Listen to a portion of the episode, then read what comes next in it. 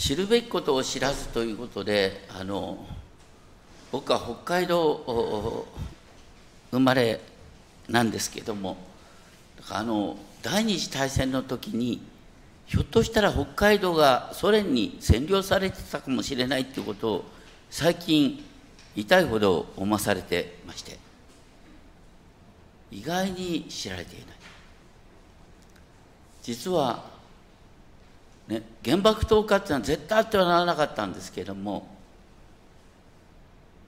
原爆投下が歯止めになったなんて話を聞くとなんかそれもなんか嫌になっちゃうんですけども本当に危ない中でですね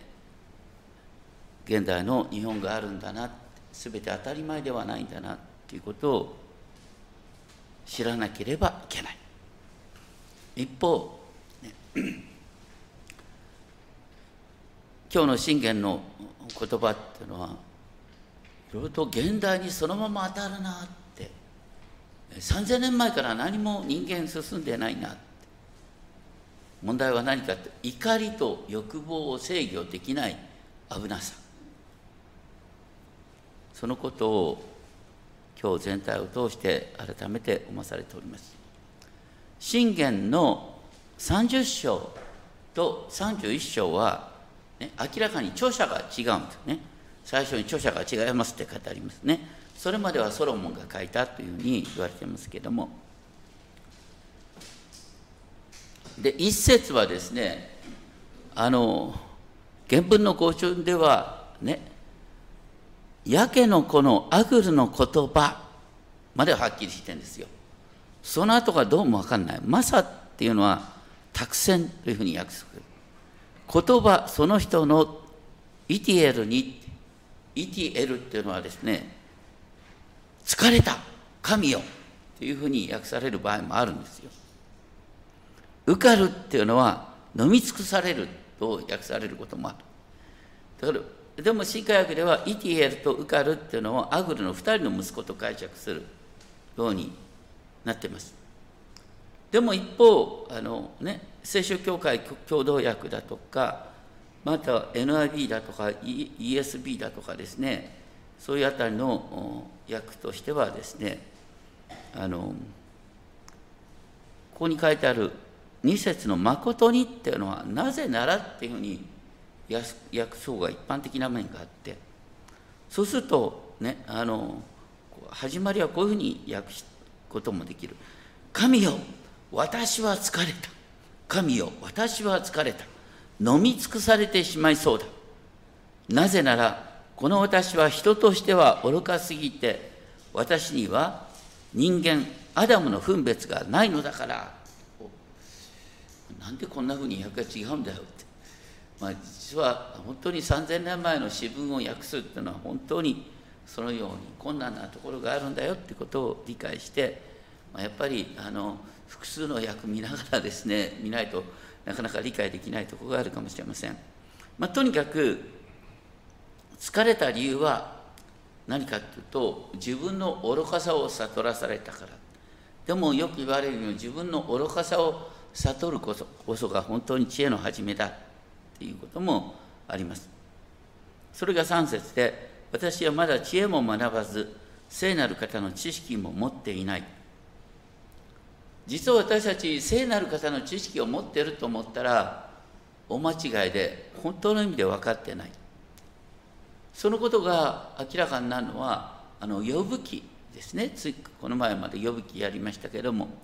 呼ぶさんっていうのは何の悪いこともしてないのはとんでもない災いにあってですね必死に神様に訴えるわけですよ。友達からいるとお前なんか悪いことやったんじゃないかなんて言われながらですね神様に訴え神様なんてこんな目に遭わなきゃいけないんですか神様はどうやって示してくださった？理由は何も語らないんだよね。38章に、ね、神の答えが出た。呼ぶ記38章。主は嵐の中から呼ぶに答えられた。知識もなしに言い分を述べて摂理を暗くするこの者は誰か？ちょっと優しい言い方はないのかなと思うで私が地の元を定めた時あなたはどこにいたのか。分かっているなら告げてみよう。誰がその大きさを定めたのかをあなたは知っているはずだ。誰がその上に計り縄を張ったのか。要するに神様がヨブに言った言ったのは何かっていうとね一番大切な知るべきことは何かっていうと神が全世界を創造されたっていうこととね神がヨブに目を留めているっていうことなんだよ。それ以上のことなんか知る必要ないんだ。これはすごいことですね。これ私たちにも言えることです。いるとわけが分かんないけどね、愛に満ちた神様この全世界を治めておられるっていうことと皆さんが神様に特別に愛されている。神様に特別に愛されている結果としてあなたはイエス様を救い主として告白することができた。この信玄30章4節では、ね、誰がっていう言葉が4回続くんですね。誰が天に昇り降りてきたのか。誰が風を両手のひらに集めたのか。誰が水を衣のうちに包んだのか。誰が地のすべての限界を固く定めたのか。でそれは全部主ではないか。その名は何か。その子の名は何か。あなたは確かに知っている。世界を保っているのが誰かっていうことを知っている。それがすごいことじゃないかっていうことですね。意外に思うかもしれませんけどもね。この世界が唯一の神によって創造されたって言ってる文章は聖書以外にはないんですよ。聖書以外のどこにですね世界が神によって創造されたっていう話があるんですか？昔の神話見てみたらいいです。嘘だと思ったら。ありとあらゆる神話調べてもどの神話にもですね初めに神がいて神が世界を創造したなんて話はないんですよ。全ての神話はね神々は地から生まれたとか水から生まれたとか生まれた神なんです。日本の神話もそうですけど。イスラム教なんてイエス様の時から600年も経っての話でマホメットは明らかに、ね、聖書の知識を持ってたんですから。だからこの世界の創造主がいるっていうことを知ってるってこと自体がすごいこと。それとこの信玄で何でこういうことが書いてあるのかってその子の名は何か神の子の名は私たちはイエスだって分かってんだけど当時の人々はこれをどんなふうに呼んだのかななんて不思議に思いません？イエス様は私の罪をあがなうために十字架にかかってくださった。これを知ってるだけですごいことだよね。だって何があろうとも私たちの、ね、永遠のゴールは決まってんだから。何がある？だから矢でも鉄砲でも 飛んでこいじゃないけど何があっても最終的に大丈夫だっていうことが分かってる。それを知ってるだけで十分だ。それが五節で、神の言葉は全て精錬されている。神はご自分に身を避ける者の盾。私たちに求められたのは神に身を避けるってことなんだ。神に身を避けながら祈りながら日々の困難に立ち向かうんだ。それを分かってるだけですごいでしょ。だから神の言葉に付け足しをしてはならない考えてみたら信玄書いた自体から明らかに付け足しになってるよね。新約聖書なんて付け足しだろうと。ねこう旧約の観点から言った気をつけなきゃいけないのはねあくまでも新約は新しい啓示っていうよりはとにかくもう預言書の成就として記される。だから預言書の成就が新約聖書なんだっていう観点から読まないと本当に付け足しの話になっちゃうんですよ。でこれをじゃあねあの神の言葉に付け足しをしてはならないっていう言葉を現代のねあの私たちクリスチャンはどのように読むかっていうと、ね、だから付け足ししているねいわゆるキリスト教に似た教えは間違ってるってことなんですね。例えばあの最近話題になってる統一教会っていうのはあの原理公論っていうのがあるあるわけです。原理公論から聖書を読んでいくんです。もう明らかに聖書のありとあらゆる話が出てくるんですよ。でもそれを原理公論によって解釈するって形になってるでしょ。それからあの となんだ？出なくなったあのとにかくアメリカのですねモルモン教モルモン教典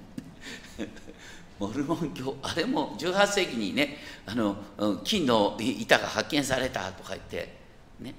それからエホバの証人って言ったってさあれはあの新しい経典ないようでありながら明らかにそのこう独自の解釈をみんなに押し付けるようなことをやってるわけですよ。だから全て付け足しになってる。それに対して私たちは新旧約聖書66巻で全てのことが、ね、私に必要なことは全部分かっとんだって話なんです。そういう中で7節8節で、ね、まず2つのことを求めます。生きてる間にねそれを叶えてくださいと言って第一の、ね、願いは何かというと虚しいことと偽りの言葉を私から遠ざけてください。虚しいことっていうのは無価値なこととかね、えー、無意味なことっていうふうにも癒すことができるんです。パウロはですね、えー、後継者のテモテに向かってねテモテ第一の手紙一章4節5節を見るとですね当時あったことで果てしない作り話と経図に心を寄せたりしないようにしなさい。その経図の話は議論を引き起こすだけでその経図の勉強したからといって清い心と健全な良心と偽りのない信仰なんか生まれないでしょって。これは私たち現代も気をつける必要がある場合がある。ね、例えばあの聖書に出てくるですね全ての年代を計算していくと。ね。いや地球の誕生は6000、えー、紀元前6000年だったかな、まあ、とにかくそういう説もあるんだよ。ちょっといくらなんでもそれはちょっとあまりにも無謀だろうなっていう話をそうやって足し算やって出すことをとても好きな人もたまにいるんですよ。それとか、ね、あのキリストの再臨の場所はどこだろうとかね。であのこれから何が起こるのかっていうことをですねやたらあの話したがるですねいわゆる正統派の枠の中に入ってる人々もいる。これ気をつけた方がいいです。そんなの分かってさあなたの信仰生活あなたの日々の生活に何が関係あるんだよって。それもひょっとしたらね、えー、虚しい話なのかなと思います。ヤコブの手紙4章14節15節にはこう明確に書いてある。あなた方には明日のことは分かりません、明日のことは分かりませんって言ってるのに明日のことが分かるような予言の読み方をしちゃうっていうのはちょっと危ない場合がある。でそこでヤコブの手紙で言われてるのは何かっていうとねあなた方に明日のことは分からない。明日のことは知らされてないんだ、ね、考えるべきはねあなたはしばらくの間現れてそれで消えてしまうような霧に過ぎない。主の御心であれば私たちは生きてこのことあるいはあのことをしようと。本当に主の御心であれば生きてこれをしようっていう謙遜な態度で見ていきましょうってことですね。その上で2つ目の願いがこのね信玄の中で最も愛されている言葉の一つかもしれません。貧しさも富も私に与えず。ただ私に与えられた分の食物で私を養ってください。私が満腹してあなたを否み主とは誰だと言わないように。また私が貧しくなって盗みをし私の神の皆を汚すことがないように。豊かになることの落とし穴と貧しすぎることの落とし穴がとても現実的な表現で描かれている。ここにいる皆さんは大丈夫ですね。もう豊かすぎるっていう人も私の見る限りいないし貧しすぎるっていう人もいないよ。いやだから本当に素晴らしいじゃない。祈る前からこの祈りが叶えられている。かつてモーセはですねイスラエルの民が約束に入約束の地に入った時の心配をこう言った。新明記8章の12節からのところ。8章新明記8章12節でこう書いてある。あなたが食べて満ちたり立派な家を建てて住み所有物が皆豊かになってあなたの心が高ぶりあなたの神主を忘れることがないように約束の地に入って豊かになるとお前たちは心が高ぶって神を忘れるようになるよって警告されていた。実際にその通りになったんですよ。人間っていうのは本当に愚かなものでね大変な時は神様って言うんだけどその大変さが過ぎてうまくいった時には神様に一瞬感謝するんだけどその後はねやっぱり私はちょっと他の人と出来が違うのねって。私の力私の手の力がこの富を築き上げたって思っちゃうんですよ大抵の人は。だから適度な貧しさ適度な豊かさってのが実は信仰のためにはとてもいいんです。だから皆さんとても幸せですね、はい、で 次10節。しもべのことをその主人に中傷してはならない。しもべってのは奴隷だよね。当時奴隷なんか人格権ないんだからさ奴隷の悪口主人に言ったからって何の問題なんだよ。これはねしもべであっても人格を認めその人のことを噂話なんかするんじゃないよ。その人を告げ口なんかするでするんじゃないよ。そうでないと彼はあなたを罵りあなたは罰を受けることになるっていうのはねそのしもべが、ね、神様にあなたを訴えることになるかもしれないよ。そうすると神様はあなたを裁くんだよってことなんです。だから聖書の神様はいつも弱い人の味方なんです。弱い人が神に叫ぶと神様は、ね、強い人を厳しく裁くことがあるんだ。11節から14節は世代っていう言葉が4回続く。第一の世代は自分の父を罵り自分の母を称えない世代。親に対する感謝や尊敬が欠けている時代。これはまさに日本の戦後の時代かもしれません。平気で親を罵るような風潮がある。次12節。自分を清いと見るが汚物を洗い落とさない世代。イエス様はパリサイ人のことを白く塗った墓。外側は美しく見えても内側は死人の骨やあらゆる汚れでいっぱいだ。っていうのはまさに格好ばかりつけて自分のね用もきちんとですね片付いていないという話。13節。なんともその目が高ぶりまぶたが上がっている世代。まぶたが上がっているとはなかなかね分かんない表現だけどまぶたが上がってですねこうやって軽蔑する感じがまぶたが上がってる。分かんない。まあとにかくですねこう軽蔑の眼差しって感じを表現してる。これはイエス様がパリサイ人を非難した時にね私は主善のようでないことを感謝しますなんて言ってる、ね、パリサイ人のことをイエス様は責めた。14節。歯が剣牙が担当の世代。って言ってこれは自分の権力とか富を重ねきて、ね、貧しいものを地の苦しむものを人の人々の貧しいものを食い尽くす。そういう人に対する厳しい裁きがあるんだよ。ってことを言って。まあ、僕はあの証券会社にいたからね当然ながらあの市場経済の大切さっていうことを本当に身にしみて思うんですよ。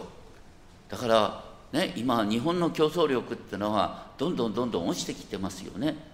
市場経済って僕大切だと思うんだけどやたら市場経済の話をするとですねまた新自由主義とか言ってですね非難されるんだけどあの昔からね言われてることは一つなんですよ。あのお金の取引が大切なんだよ。だけどね、政府の責任は何なのか。この聖書の時代から書いて政府の責任は何なのか、ね、支配者の責任は何なのかっていうと貧しい人を助けることなんですよ。貧富の格差を是正するのが政治の責任なんですよ。でも市場経済をですねあの活発にすることとですね貧富の格差を縮めるなんてそれは並立できるに当たり前の話だね並立しなきゃいけないんだでここで言ってるのは何かっていうとね。歯が剣牙が担当の世代。自分の成功を重に来て権力を振るような人間は裁かれるべきだ。それは政治の問題であり成功した人の責任です。成功した人はとても危ないところに立っています。15節。これが面白い。昼には2人の娘がいて。聖書の中で昼なんていう言葉が出てくるのはこの箇所しかない。昼ねあの昼にはいろんな種類があるんだけどやっぱり一般的に昼って言われるとですねこういうイメージがあるんですね。それはあの3センチから10センチぐらいの生き物でですねあの体の前後に吸盤を持って他の動物に寄生をして血を吸って生きているねで血を吸って生きてんだけどいくら吸っても足りない。場合があるかもしれない。で2人の娘昼には2人の娘がいてこう1匹の昼が2人の娘になってそして開くことを知らないものが3つある。いや4つあって1234と並んでいくわけですよ。でこの数字の並びを通して何を示そうとしてるかっていうといつまでたっても開くことを知らない、水に開くことを知らない地もう十分だと言わない日っていうですねことが出てきて終わりのない欲望に駆り立たれることの危なさ。で17節は「目」っていう単数形の「目」っていう言葉から始まる、ね、その目はどういう目かっていうと自分の父を侮る目母への従順を蔑む目ということでそういうですね自分の父母を侮ったり蔑む人は谷のカラスにえぐり取られわしの子に食われるなんか恐ろしいね。親を敬わない目は目がえぐり取られるよなんていう表現になったんですよ。で18節ですね。私にとって不思議なことが3つある。いや4つあって。私は知らないと言って最初の3つの道は何かというと天にあるわしの道ね。あのわしの道ってのは残らないでしょ？岩の上にある蛇の道これも残らない。海の真ん中にある船の道これも残らない。同じように乙女への男の道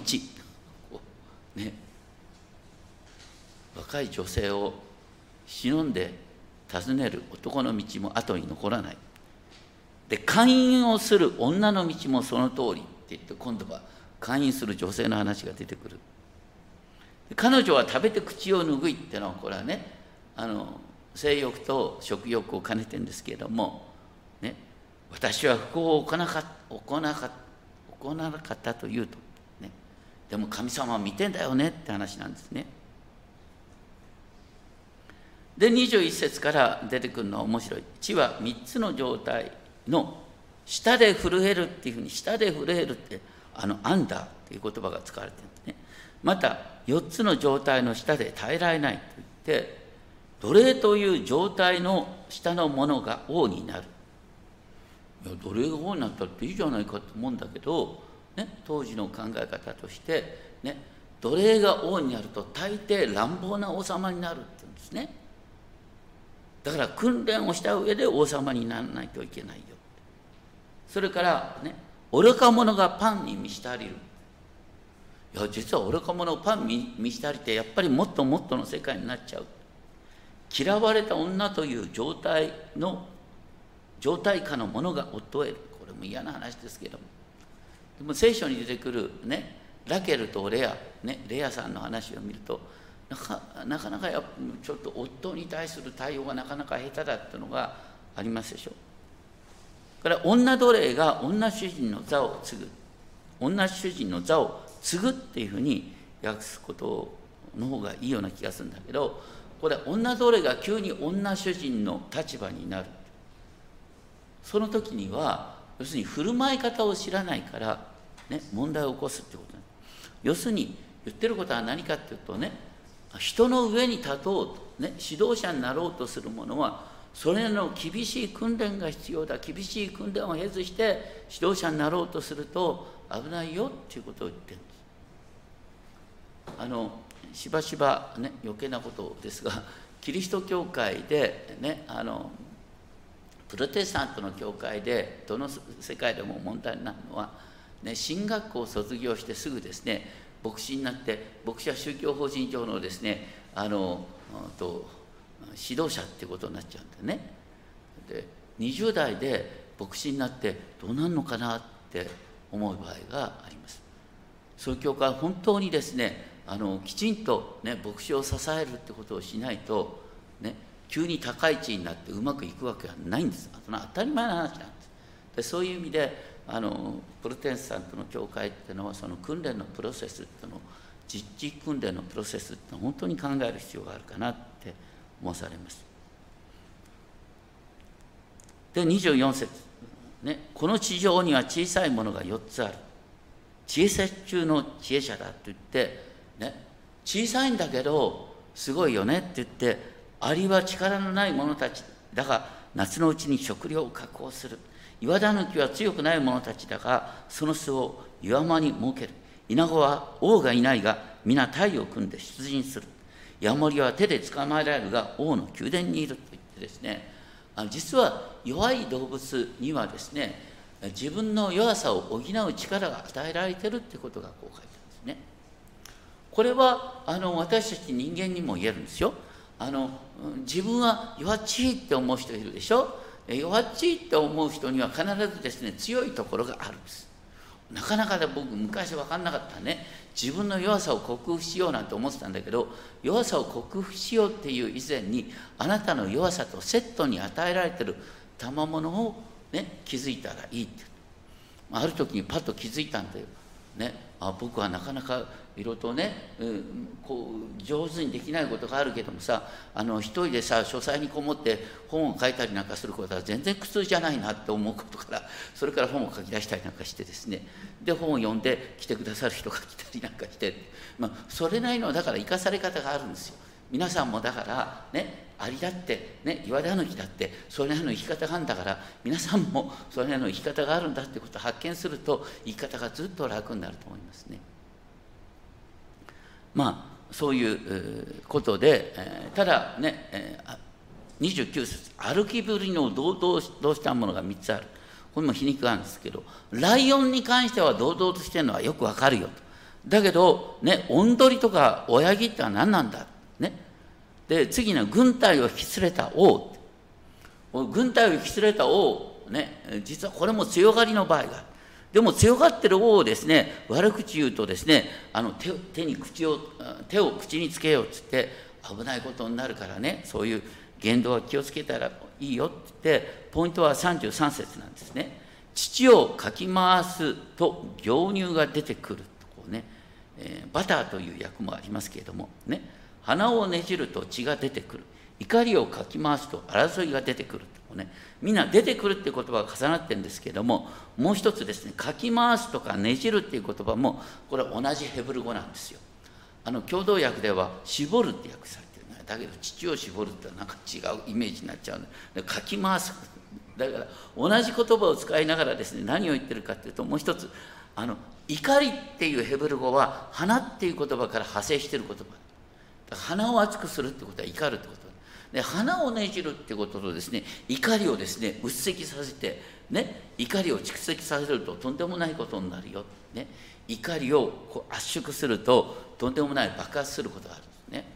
だからあの詩篇の中には怒りのね表現の仕方がいろいろと書いてあるんですね。詩篇109編だか詩篇94編だとかですね熱海に来た時は詩篇109編、うん、94編を声に出して読むといいんですけどもそういう形で自分の怒りを神様に訴える。だけど怒りを抑圧してですね抑え込もうとするとどっかで爆発する。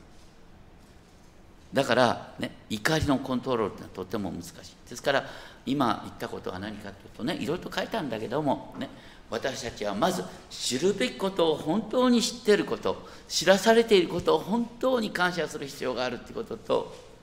ね、えー、私たちは知らないうちにねヒルの娘 と言われるように自分の欲望をコントロールできない場合があるかもしれない。で最後に自分の怒りをコントロールできないところから大抵そこから、ね、人間関係の失敗が始まってくる。ですから、ね、知るべきことを知る。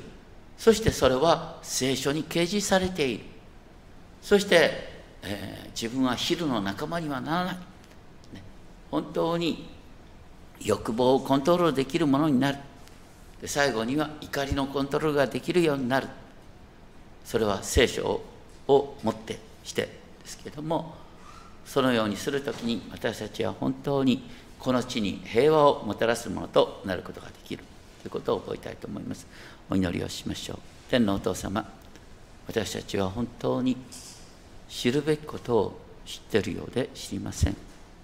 実はこの地上はとても危ない世界です。でもあなたが支配しておられる。だからいつでもどこでも損得感情を超えて神の前に誠実に生きる。神の前に正しい生き方をする。そのことを私たちに自覚させてください。そして欲望に駆り立てられることなく適度な豊かさに満足を見出し自分の怒りを神様あなたに告白してあなたの知恵をいただくことができるよう守ってください。尊き主イエス・キリストの皆によってお祈りします。